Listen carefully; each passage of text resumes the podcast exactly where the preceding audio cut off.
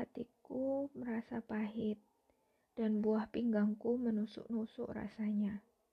Aku dungu dan tidak mengerti. Seperti hewan aku di dekatmu. Tetapi aku tetap di dekatmu. Engkau memegang tangan kananku. Dengan nasihatmu engkau menuntun aku. Dan kemudian engkau mengangkat aku ke dalam kemuliaan.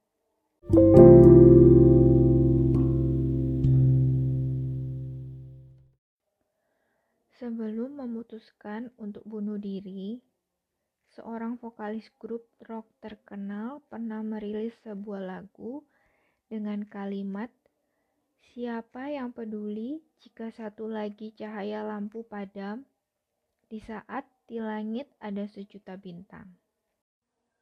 Momen tidak mampu adalah saat-saat di mana kegelapan begitu mencekam dan seolah menarik-narik kita untuk masuk ke dalamnya.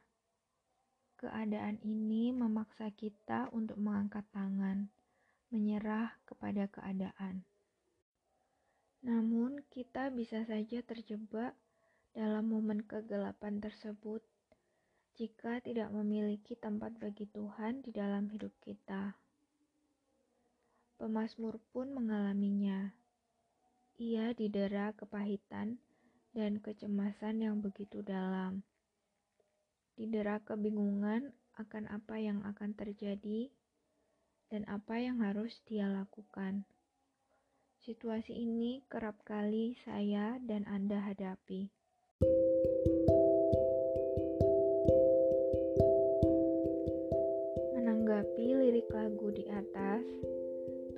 Greg Laurie menyampaikan hal ini. Jika ada yang peduli satu lampu padam, dia adalah Yesus. Dia peduli tentang setiap orang, setiap pria, setiap wanita. Dia peduli tentang setiap bayi yang belum lahir. Dia peduli setiap orang. Dia peduli tentang orang tua di saat terakhir hidup mereka. Dia memperdulikan saya dia memperdulikan Anda. Dia mencintai saya dan Anda. Dia memiliki tujuan dan rencana atas hidup kita.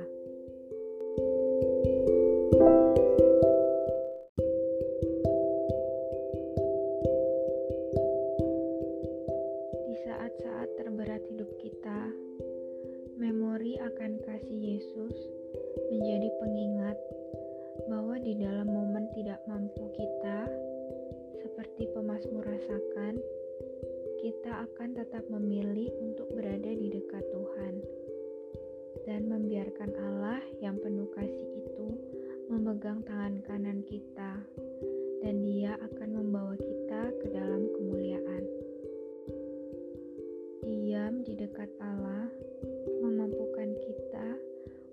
percaya dan menantikan